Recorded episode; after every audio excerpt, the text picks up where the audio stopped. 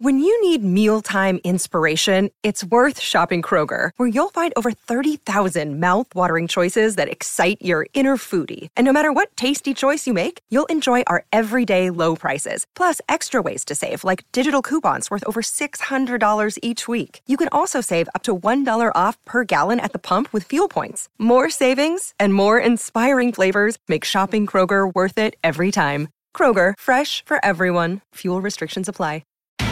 It's Tyre Power's Big Footy Final Sale. To kick things off, you can get the power to buy three and get one free on selected Toyo passenger car and SUV tyres. Tyre Power's Big Footy Final Sale can't last.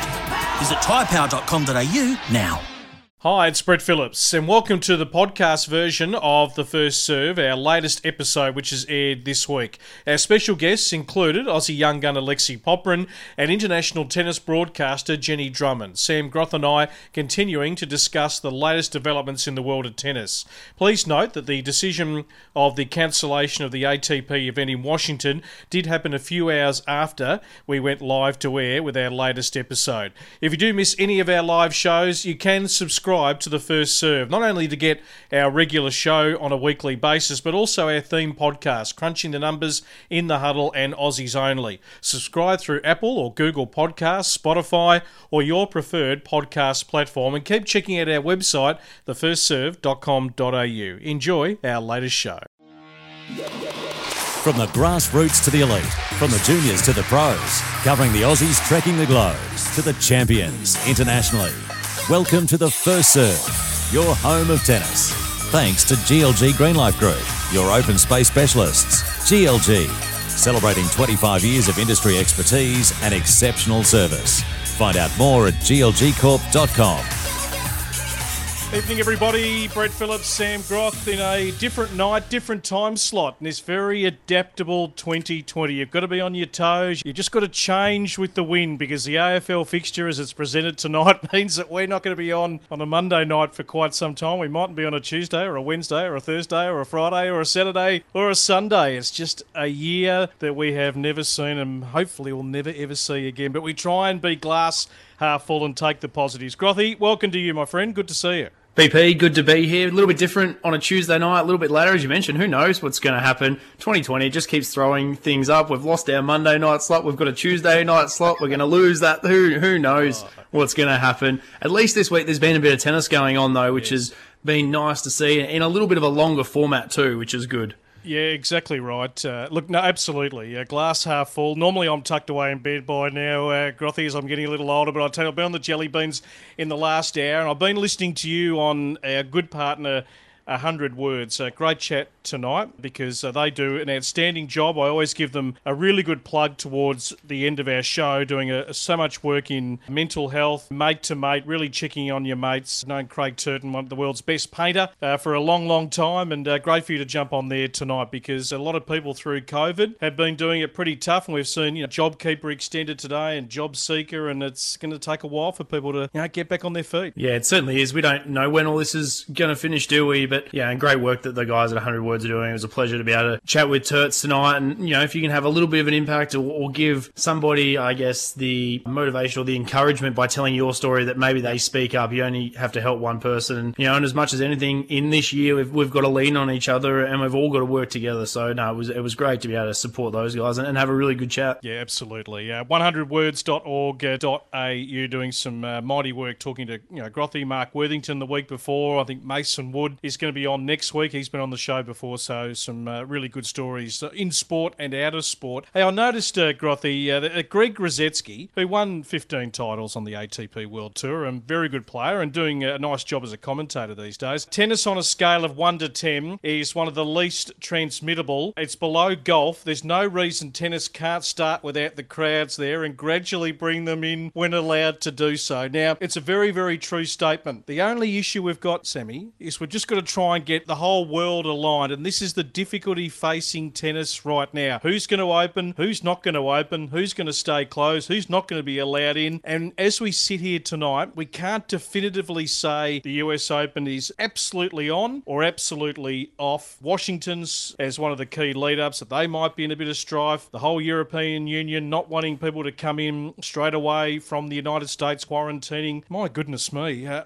I don't know when we're going to get a resolution. I mean, we're told the 27th of July is absolute D Day. That's next Monday officially, and the clock is continuing to tick, Sam. I flip flop every week on this. One week I think, yeah, they're going to do everything they can. The US Open's going ahead. And the next week I'm all, no, there's no way it can happen. The more it plays out, the more I look at the PGA Tour going ahead week to week. I think they've got a US Open. They're going to play a major next week or in the next couple of weeks in, in the States. You start to think that I think the US Open goes ahead. And I think they, they'll do a deal of some sort to get the players from Europe to go there. And I think at some point we've probably all got to be optimistic that we can come back. And someone's going to have to go out on a limb and be the first tournament that says, let's do it. And, and not just because I was going to be involved with the event, but I think it's great that World Team Tennis went ahead and, and they've been pretty tough this week on what they're doing around coronavirus. And Danielle Collins was excused from the event for, for breaking their protocols. And I think they set a really good standard there by doing that and saying that we're going to be tough on this because everyone's watching this as a three week event. How can a longer format event with multiple players and everything go ahead? They've got fans. There's not many there. Not many people are going out to watch, unfortunately, for that event, but you've got to understand that that's going to be the case, that people are still going to avoid, you know, going out in public. Well, a lot of people still might. Some people don't. Some people have no regard for, for anything, but. No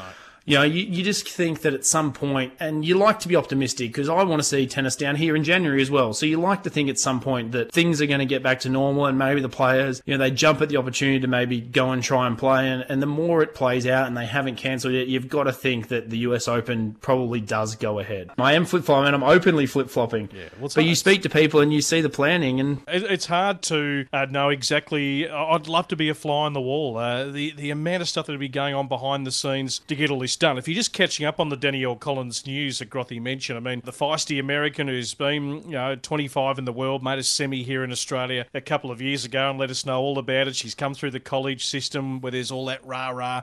She was dismissed from the World Team Tennis for violating its protocols for actually leaving the resort in West Virginia where it's been played and the state of West Virginia altogether. So she's the one that had a bit of a crack at Novak Djokovic for uh, his behaviour and co the Adria Tour a, a few uh, weeks ago. Well, that's what makes this all the more ironic, really, doesn't it? She's the one, as you said, that was the that was vocal about how they're not following protocols and all these protocols put in place, and she's the one that not only left the venue, she left the state. I don't know where she went and when she was planning on coming back, but yeah, they've just said, "Nah, thanks for coming, you're out." Hey, Kim Clijsters, I did notice at uh, WTT. Now we were getting a little bit excited about Kim coming back, just what she could do. I mean, you know, she's uh, I've interviewed her a couple of times, and she's she's great value and uh, done a nice job, sort of transitioning a bit of commentary and coaching. Got her academy set up over there in Belgium. Says 36, I want to come back and play, and that got stalled obviously. But she's knocked over Kenin, Collins, and Stevens at the WTT. Now we know it's not the full-on format grothy of the WTA tour, but there's the intrigue of you know what Kim can actually deliver on the comeback trail. Yeah, and if you're not up to it, even in that short format, it is high energy, high pace. You've yeah. got to be ready to go. I've played a bunch of seasons. You know, if, if you're again, it's different to playing a full match at Grand Slam level or tour level. But you know, if she's winning first to five sets against you know the caliber of player that you're mentioning, I still don't put huge high hopes on on the level she can reach during a comeback. But if this is what she wants to do, and this is the thing with our sport, if people are prepared mm. to give her wildcards or she wins matches and her ranking gets back up, she has every right to play for as long as she wants. Well, that's the great part about an individual sport. You can leave and you can come back. The only person tapping you on the shoulder is yourself. And we learned in the last 24 to 48 hours, Severin Luthi saying that, all well,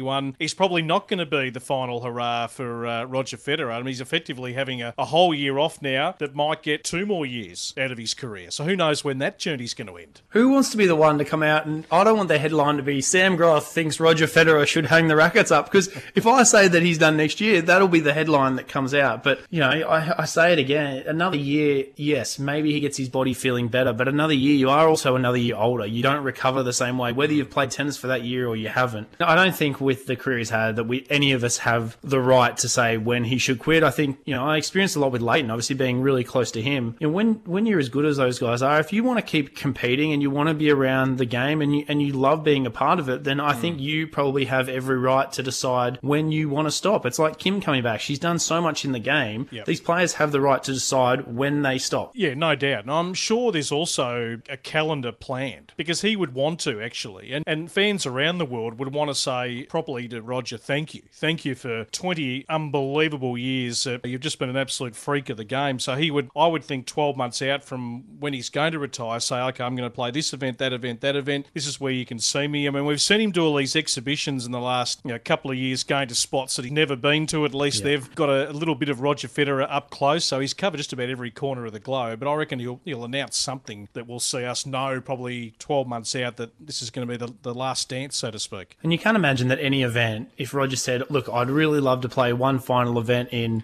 name your city," that any event's going to go.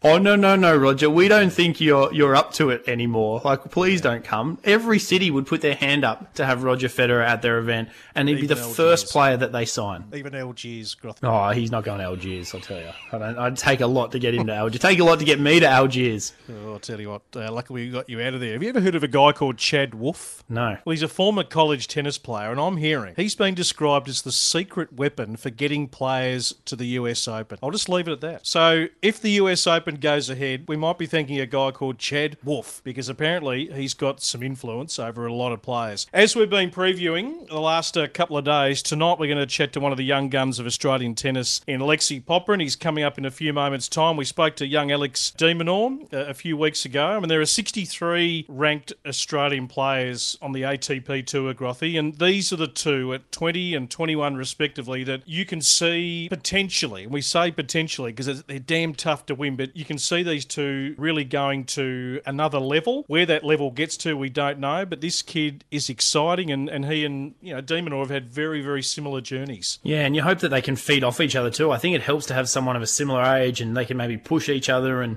you know, I'm interested to talk to Pop and find out you know, what he's thinking with the US Open situation. You got to think that seeing what he did in Australia and on the hard court, it's a chance for him to maybe play well, especially if some players don't go. But he's also based out of Europe, and he would have been preparing to play these European events close to what he deems as probably his home. Well, from what I understand, though, he's he's ruled it out. So unless Yeah, he's well, that's what I thought. mind, That, that that was what I I had heard. So, you know, obviously speaking to a few people, I'd heard that he wasn't planning to go to New York. Now, whether that's the mm. right decision or not, I mean, who knows? Yep. If the exemptions come up, will people change their mind on that situation? Yep. I don't know, but I'd be interested to see his thought process or hear his thought process, and I look forward to asking him that. Yeah, we'll ask him that very shortly. And also joining us tonight, I've actually been wanting to have her on the show for quite some time because I bump into her right around the world at all the tournaments. Uh, Jenny Drummond has got those beautiful dulcet tones, and she's a very good commentator, host. Uh, she was at the UTS uh, recently there at the Mouratoglou Academy, so she can give us her take on that. And she's right up to speed with everything happening in uh, the world of tennis. So that to come uh, this hour. We'd love to uh, hear from you as well. 1300 736 736 or on the text 0433 98 11 16. And we are here thanks to Top Agents Real Estate, servicing all of Melbourne. If you live here or you're looking to move to the beautiful city of Melbourne, maybe after the lockdown, looking to buy, rent, sell, have their property investment managed, uh, make contact with David and his team 9558 4599 or head to their website top-agents.com.au. You can follow them on Facebook and Instagram. Alexei Popyrin to join us next here on The First Serve. The First Serve, your home of tennis.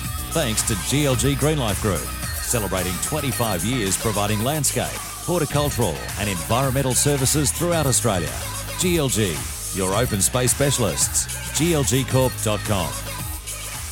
Welcome back to the first serve. It's a, uh special Tuesday night edition with uh, Monday night footy last night, fair bit of Monday night footy to come. So not quite sure where we're going to slot in this very adaptable next uh, few weeks on the AFL calendar, but we'll keep you posted and all our details, of course, at thefirstserve.com.au and follow us on all the socials. Uh, plenty of updates there as well: Facebook, Twitter, and Instagram. Brett Phillips alongside Sam Groth tonight. Jenny Drummond, international tennis commentator, a little bit later on this hour. But Grothy, we wanted to check in with a young man who has been on this show. In fact, I think the first time he ever came on was leading into when he won the French Open boys singles going back a few years ago. And certainly we knew then that there was a promising career in front of him. And maybe he's exceeded his own expectations at such a young age, but has been as high as 87 in the world at just 20. So cracking the top 100, we've seen third round of the last two Australian Opens, third round of the US Open last year. And like uh, Alex de Minaur, who we spoke to a few weeks ago, has had an interesting journey. Uh, born in Sydney to Russian parents, age of eight, went to Dubai and then on to Spain, and now doing a lot of his training at the Mouratoglou Academy, where he and his family are based uh, for a chunk of the year. Alexei Popyrin, it's uh, great to have you back on the first serve, mate. Hey guys, it's great to be back. I saw an interview. In fact, I've heard a couple of interviews. Uh, one you did with Todd Woodbridge for Tennis Australia, going back a few weeks ago. You were there, sort of holed up in the apartment. I know your family. You know, it's a great opportunity to spend a lot of time with them. I've seen you take part in the UTS recently, and uh, which was uh, a good different format to have a look at. It's been just a really strange year, hasn't it, Alexei? I mean, how have you continued to adapt to a year that obviously just hasn't been normal from your point of view? Yeah, definitely. I think it's been uh, it's been a very very, very, very strange and difficult year for everyone. You know, I, after after Indian Wells got cancelled, it kind of it kind of like popped into my brain that wow, maybe the rest of the season is going to be cancelled, and that's what happened. And um, I went straight I went straight home uh, the day after Indian Wells was cancelled, and you know, I hadn't left the house for about three months before during the lockdown, and um, you know, it was it was uh, it was a great time to spend with my family, and you know, I, I there's not many times where I could spend three months in a row at home and you know spend time with my family and see and see them. And uh, you know and just and yeah the lockdown kind of eased up in Europe and France. And uh, we were able to play the UTS tournament which was which was really great. Got me back into competition um, which was which was missed a lot. I think you know it was something that I missed a lot. It was, it was great to play. Pop, obviously you're very close with Patrick Mouratoglou. You've been over there for a long time. He was running those events. What did it feel like getting back onto court? And talk to us about some of the things that you had to, I guess, adapt in playing an event like that because there was a few little weird and wacky situations and things thrown in there. It was a different event. Completely different. Um, the format was different, you know, and just just just the whole atmosphere was completely different. You know, we we weren't playing the normal format that the ATP uses, um, playing counting by points. We were playing four quarters by 10 minutes, so it was on time. You had different cards that you could use, let's say wild cards that you could use while in the quarter. You get two a quarter, and those cards were probably the most important thing in in this format. You had to use them very wisely. You had to use them well. Yeah, and, and it's just just the competition. Honestly, I think I miss that the most when when playing tennis. Um, you know, no matter what format it is, I think I think just being out there and competing was really was really great for me mentally and and you know just I enjoyed it a lot. Alexei Popyrin with us on the first serve uh, tonight. Of course, the Ultimate Tennis Showdown we're referring to that has taken place uh, the last uh, four or five weekends at the Mouratoglou Academy. Berrettini, who won it, I think, a team playing, and Tsitsipas, Goffin, Benoit Paire, a lot of really, really good players. I'm, I'm a big Patrick Mouratoglou fan, Alexei. I like listening to him. Obviously, he's gained a lot of notoriety coaching Serena Williams, but you know he's had his academy set up. He's a voice that has a lot of opinions. His whole thought mm. process about the UTS is not to replace the ATP, the WTA, and, and tennis as it is, because that has got a captive audience, but trying to capture a new audience and his belief that there is room for both to coexist. And we've seen so many other sports around the world have maybe shortened formats, you know, 2020 in cricket, other sort of offshoot little leagues that can pop up that can be that little bit of difference. I mean, as someone who's yeah. in that young generation, I mean, do you sort of share that vision that he's got? I think, yeah, I, I definitely do. I think, um, I think tennis is, is lacking the younger generation of fans. If you look at it, statistics, I think tennis's average age of fans that watch watch watch um, tennis is, is around 60 years old. So I definitely do think that the two leagues, the ATP and UTS, can coexist. It's a matter of, of scheduling though and all that, but uh, I definitely do think that they can coexist. And I think with this UTS, I think it has captured the, the fans, the younger generation of fans. I think it's it's become very interesting for them. It's it's fast paced and it's very it's very fun to watch and play at the same time. And I think I think um, that's what really made it interesting to the younger generation. Pop, you mentioned excitement. You mentioned scheduling. It's going to be a big thing in the next few weeks. Obviously, everyone's trying to get back. We've seen exhibition events happen all over the world, but obviously the big discussion now comes to the US Open. Can that US swing go ahead? And then how does that flow into the European swing and a French Open two or three weeks after a US Open finishes? Our understanding, yeah. BP, has been that you said you wouldn't go to the US Open. Is that still your plan? And how did you come to that decision? You, BP mentioned, Brett mentioned there that you'd made the third round of the US Open last year. Is that a tough decision for you to make? Yeah. Or, or what is your decision, I guess, with your scheduling for the, for the remainder of the year, should everything go ahead, of course? Uh, you know, I think it was relatively easy for me. You know, I, I me and my family are a family that like that, that keeps safe, and I just don't think it's it's it's the right time to honestly travel across the world and try live in the bubble that they say they'll they will create, which will be very very difficult. And I just don't think it's safe for me, for my family, and for my team to go play and to go to the US where where cases are just rising by the day. Yeah, we I came to that decision fairly quickly. Spoke with my team, I spoke with my family, and we all agreed that that it's not the right time to go. That we'd rather stay in Europe and possibly play challenges around Europe. And uh, you know, with challenges we wouldn't be take planes, we'd be in our car and we'd be able to drive around and play. You know, I think I think it's it's a more safe option for for us, and I think I think it was the right decision on on our half. Yeah, I mean, it's your prerogative to do whatever works for you. You've obviously spent a lot of time around a lot of other European guys during the UTS, and it's hard to speak for an entire playing group. But what was the feeling amongst most of those players regarding the US Open and their feeling towards going to New York? Yeah, it's a, that's that's tough question. You know, I think I think a lot of people were were 50-50. Spoke to a couple of people, and then uh, and you know they they were 50-50 on going to America. They they had to speak to their team, to their families, um, and they had to see what's best for them. Not a lot of people have pulled out just yet, but I think there'll be much more much more pullouts in in in coming in the coming weeks. You know that uh, honestly, I don't know what any any other person is thinking. You know, I'm just I was just speaking on behalf of myself and what's best for me, my family, and my team. Have you got a gut feeling, Alexei? We've been debating this for a number of weeks. I mean, I'm getting one on the text here from Aaron in Airport West here in Melbourne. I'm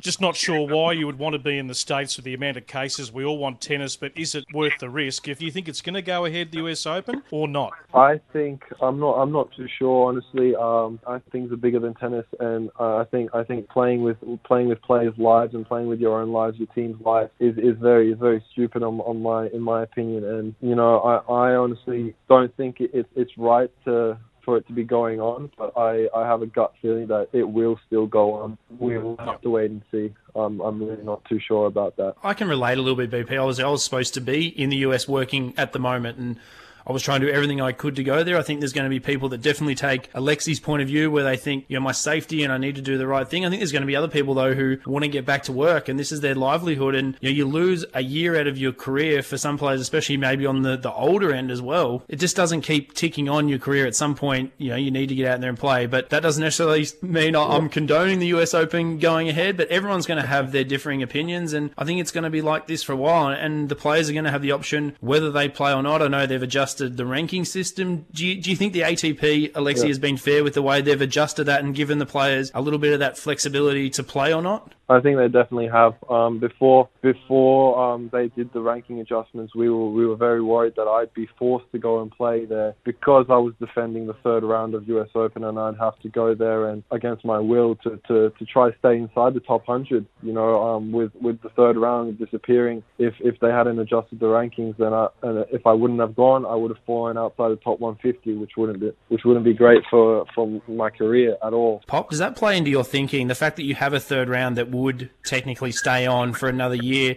Does that give you incentive to actually not go and play? No, not really. I think financially wise, it would be smart to go and play. I, I, I made the decision purely based on, on, on the safety. It, it, the fact that my third round stays on, it, it doesn't give me any more incentives to stay. Um, you know, I, I always go to a tournament believing that I can do better than than I than I did last year. You know, and, and if I were to go, I'd be aiming for a fourth round, um, and I wouldn't be scared of you know losing the points. So I, I think no, it doesn't give me an extra incentive to stay at home at all. We're joined by Alexei Popyrin, one of our brightest prospects on the uh, men's side. We had a question from Steve just on our Twitter account. Alexei, uh, how did he find yep. the uh, the full year on the ATP tour last year, and what what were the key learnings you took from that full year playing at that ATP level? Yeah, um, you know, I learn I learn a lot of things about me personally and about my game, you know, and about just the life on the ATP. I think um, I, I had chances of just staying on the challenger circuit and playing, but I wanted to play up. I wanted to play as many ATP events as I could, and uh, you know, no matter if they were qualifying or or, or main draw events. Um, and I think I qualified more than ten times into into ATP events, and I think that really gave me confidence and, and belief that I could actually be be on that uh, be be on that level. And I think that's what I learned the most is that my game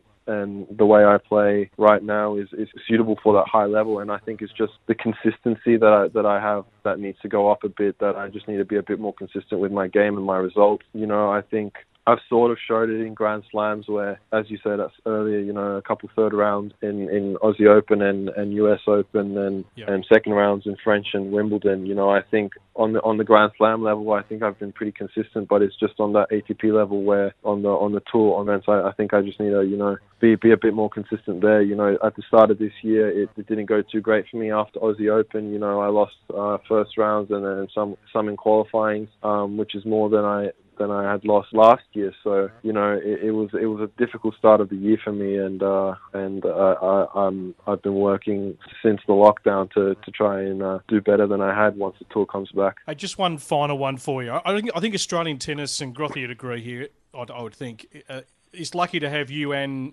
and Alex, you know, two young guys who have got, from the outside looking in, great attitudes, good people around you, prepared to put in the hard work. Uh, you've got great foundations. I think you both present really, really well, and you'll continue to grow with all the media that tennis players have to do. But just that inner circle around you, tell us how valuable that is from your family to coaches, having the base where you can really do some great preparation at a place like the Mouratoglou Academy. Yeah, definitely. I think it's, it's one of the most important things uh, a tennis player players should have is, is, is, is having the right team and the right base around him. I think what, with what I've got right now, I think I'm I'm very lucky and I'm definitely not taking it for granted. You know, I've got I've got my family who support me with everything I do. You know, my mum, my dad help me out uh, so so much, and you know, I got my tennis coach, my fitness coach there with me at the academy, and we've been we've been putting in the hard yards ever since lockdown. Um, yeah, I, I, think I'm I'm very fortunate to have the team around me, and I think uh, it's probably the most important thing to have, as well as um, mentality to, to you know keep working, keep keep trying to get better. I think that's also very important personally. But without the team, it, it would be very very difficult for for a player to really improve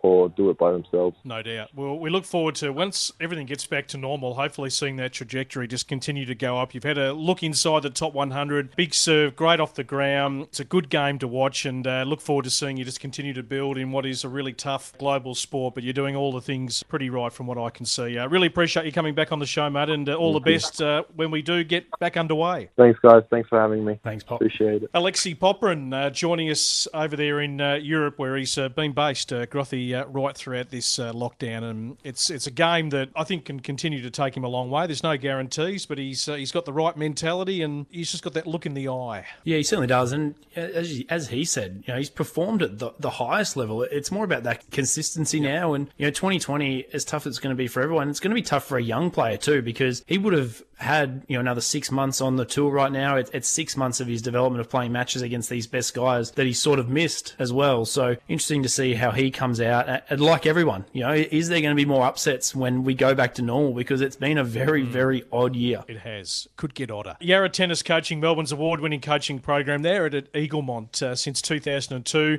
Shane Scrutton and his team do a beautiful job. You can send your kids down there, even if you're around uh, our vintage. Uh, you can get some beautiful tennis coaching. Uh, Yarra Tennis tennis.com.au. Jenny Drummond, the delightful Jenny Drummond, to join us next on The First Serve. The First Serve, your home of tennis. Thanks to GLG Greenlife Group, celebrating 25 years providing landscape, horticultural, and environmental services throughout Australia. GLG, your open space specialists. glgcorp.com. Welcome back to the first serve. We are on a Tuesday night. We're a little bit later in this uh, AFL season that is getting uh, moved here, there, and everywhere. Not quite sure how we're going to pan out over the next few weeks, but we'll keep you posted. All that information at thefirstserve.com.au and uh, keep an eye on our socials as well as we build up to a yay or a nay for the US Open, French Open. What's happening there? We thought we'd uh, welcome in tonight a uh, lady that I see at the tennis all the time. She's always got a very bright smile. She uh, plays a number of roles in tennis as a broadcaster and uh, popping up here, there, and everywhere. Jenny Drummond, it's lovely to have you on the first serve for the very first time. Oh, thanks very much, both Brett and Sam. It's great to great to be on. Bit of ground to try and cover with you. I'll get back to the UTS in just a moment, but Sure. over there in Europe, the decision looming with the US Open. I mean, you've got your finger close to the ground. You're connected with so many people in tennis. Uh, what what can you tell us from your own point of view of what you think is going to unfold in the next few weeks? Well, it's a pretty tough one because there are so many players, uh, not just players, also media and um, everyone involved in the tournament who are just so apprehensive about going to the states at the moment, um, given the number of cases that are are happening each day in New York and. It's not just even getting there; it's then the repercussions as to what follows thereafter. Are they? Is everyone who goes there going to get stuck? Are you going to be quarantined?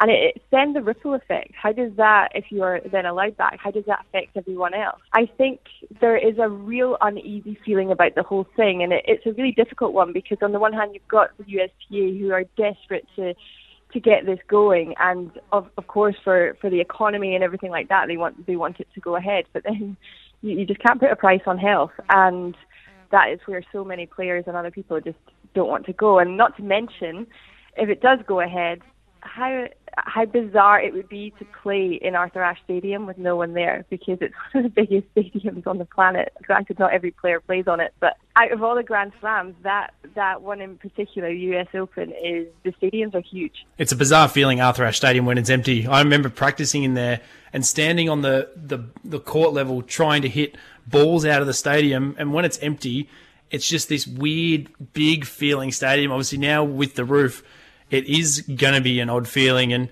is it is this the feeling you're getting from the players though? We obviously we just spoke to Alexei Popyrin and, and he said the same thing that his health's Yeah. going to come first, and they've made the decision. Obviously, we're seeing World Team Tennis go ahead in the US right now, and you know, there's players predominantly US, but there's definitely some foreign players playing that event. Do you think we're going to get a mass exodus of players pulling out of the US Open, or do you think it's really going to be that 50-50 split between people who prioritise playing over, I guess, that health impact? Yeah, I mean, I was I was thinking about that yesterday. I was having a discussion with one of my colleagues. Like, what if, what if, say Novak goes, but then Rafa doesn't? Is that actually going to happen? Because then they, you start thinking about the Grand Slam totals as well. Like, because they still count. If it goes ahead, they still count. So, what is the effect going to be? Is there going to be a sheep effect in terms of some? If some players say yes, others are going to be like, oh well, they said yes, so no, I'm okay. And it, then it comes down to the actual individual and the character and what matters to them at that particular time. So, I mean, being over here at UTS, chatting to some of the players here, a lot of them are. If it goes, if it's going ahead, then they're going. Most of them are, but they just cannot see it actually happening. And obviously now with doubts over the City Open too, um, it's just looking more and more unlikely. But at the same time, the USC are going to wait to the last possible second to cancel it. There, there's no way. But as far as I'm aware, there's not much that has actually been organised because the- you can't book that much stuff for, say, all the players, the hotels, everything like that, because there there's so much uncertainty around the whole thing. Is, is the feeling, do you think, with the players, the uncertainty about the United States in general, or is it around the restrictions that the US Open's putting in place? And do the players have the feeling that what they're doing is adequate for an event to go ahead? Where are their fears coming from? Is it just what we're hearing in the media and what's reported? Is that where the uncertainty is is from? Yeah, uh, absolutely. So first of all, it is the number of cases going there. Why would they put themselves in danger when they know that that is a danger zone? Then also the number of restrictions in place. Just as as, as a player, granted it's going to be foreign, but that the number of restrictions are very very tight. It's so difficult to actually kind of lead any form of normality out there at the US Open. So I think that is really quite unsettling for so many of the players too. And also then they have a responsibility to to not go places, to social distance. Uh, If the players go, are there going to be some who break it? Of course there are. For sure. So that is then again the effect, the ripple effect out there. And it's not just going to be players who do it. It will be journalists. It will be um, team members, physios, whoever, whoever is out there. So it's a really difficult situation to manage, and for for everyone to actually toe the line, and for no one to actually kind of rebel in any way, shape, or form, because it's some of it's subjective as well. So it's it's difficult to to predict how people will behave at the time. So there's that part of it, uh, Jenny, and then there's this big sticking point about everyone getting back into Europe with the EU conditioning there with the quarantining. Yeah. So for those that go really deep into uh, New York, or not even go deep because Madrid is uh, is so close, I, I, can't see how they're going to allow just a special exemption for tennis players. But obviously that that's huge. I mean that's going to put off, you would think, a lot of players from going over, knowing that they've got to coming back to Europe. They're not going to be able to just be let back in. Exactly. I think that's a massive issue as well, and of course it's difficult because it's a Grand Slam, so they want to play it in that sense. But at the same time, how is it then going to affect the rest of their year? Would they actually rather sit out the US Open and then play Madrid, Rome, Roland Garros, and then any, then any potential other tournaments going on for the rest of the year? In my humble opinion, I think it would be nicer to start the season from Madrid to restart the season from Madrid. It just seems a little bit safer, um, but that is not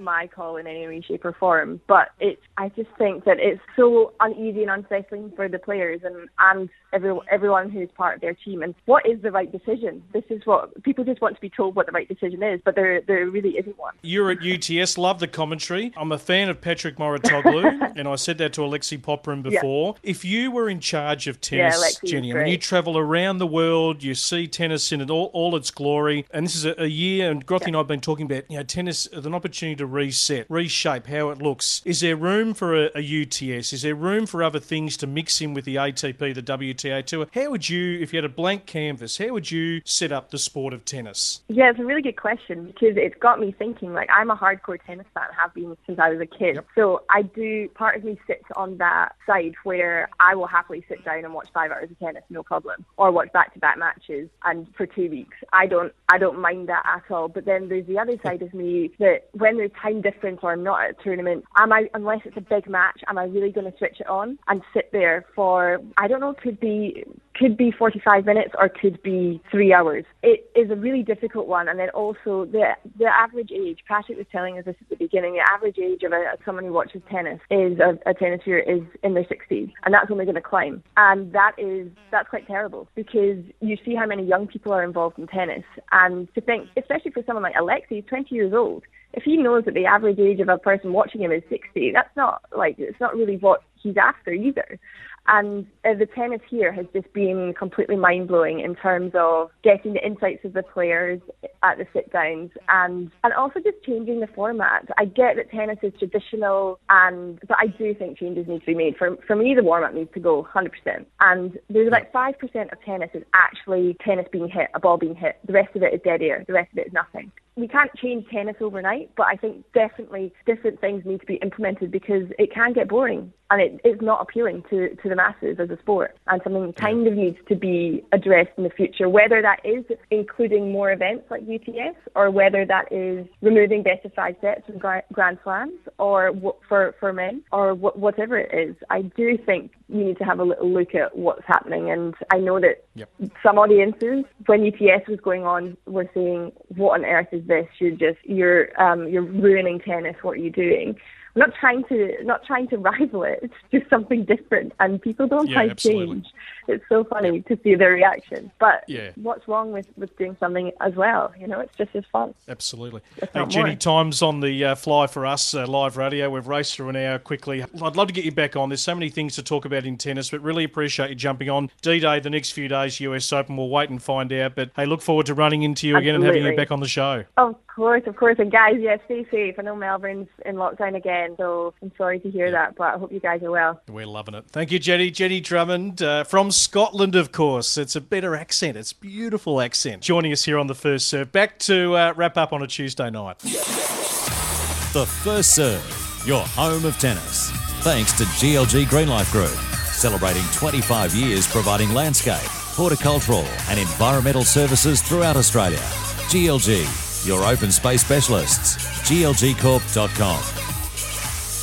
Welcome back. Our final little uh, segment here on the first serve on this uh, Tuesday night. Great to catch up with Alexei Popyrin tonight. He's a young man, Grothy, who is on the rise and got a really good future. His nickname at UTS was the Sniper. I actually didn't get a chance to bring that up with him, but he was, along with Mouratoglou, one of the co-founders of uh, UTS. So he's got a good head on his shoulders, a lot of good people around him, and a, I think a real chance to have some uh, great success. Got a little glimpse of him in the Davis Cup last year. And Jenny Drummond, I could listen to Jenny talk uh, all night. She knows quite a bit loves the tradition, but surely there is room, Sam, for the tradition and the new to mix in somehow. And, and tennis has got to stay ahead of the curve with so much competition in sport. Yeah, it certainly does. And you look at cricket as a prime example for that. You know, the Test cricket gives the people that love the traditional side of the sport, it's five day format. We have.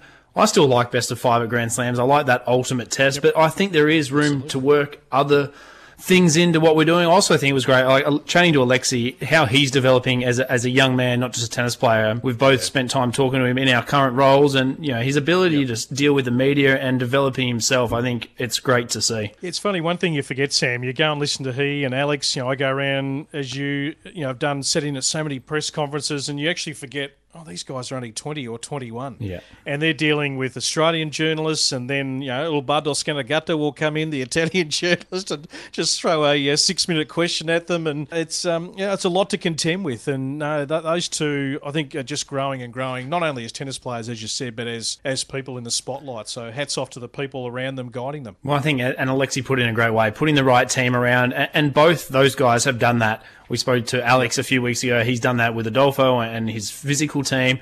We hear Alexei doing the same thing with his family and his team. And you know, I think we're we're in a good position with those two to lead Australian men's tennis forward for, for a lot of years. Absolutely. Just want to thank Starting from Scratch. I went out and saw Macca last uh, Friday. That was up on our socials. He's a great man, uh, of course, uh, offering that premium glass repair. So they specialise in the removal of window scratches, uh, bringing it back to its uh, former glory. If you see the pics from the old to the new, absolutely spotless. Don't need to throw out the old windows. Head to their website, Starting from Scratched au, and they're a great supporter of ours here on the first serve. So from here, I don't know exactly what our format's going to be over the next few weeks now that the AFL uh, fixture has come out, but Grothy, as they say, TBC. Well, mate, I'm going to do exactly what you said. I'm not going to keep my ear to the ground or my finger on the pulse. I'm going to keep my finger on the ground, apparently. That's the new one from you today. Yeah, nothing like a mixed metaphor, uh, Grothy. It'll yep. sound even better for those not listening to us live uh, tonight. Keep up to date with the firstserve.com.au. That's our website. Plenty of stuff going on during the week on all our socials. Thank you, Samuel. Nice work. Hit them well on the golf course. You'll be out there a few mornings this week, surely. I'll be out there first thing tomorrow morning. Straight to bed for me now, so I'm up nice and early, ready to go. Beautifully done. That's it for us on the first serve. We'll uh, talk to you very soon here on SEN. Subscribe to the First Serve via Apple Podcasts, Google Podcasts, Spotify, or your preferred podcast platform to listen at your convenience to the live shows you miss on a Monday night. Plus our weekly themed podcast content, including Aussies Only, Crunching the Numbers, and In the Huddle, produced by Study and Play USA. Plenty of content to listen to weekly. Subscribe to the First Serve, your home of tennis. Want to witness the world's biggest football game? Head to iCanWin.com.au, predict Australia's score with a crystal ball, and it could be you and a friend at the FIFA World Cup Qatar 2022 semi finals, all thanks to McDonald's. Maccas, together and loving it. TNCs apply.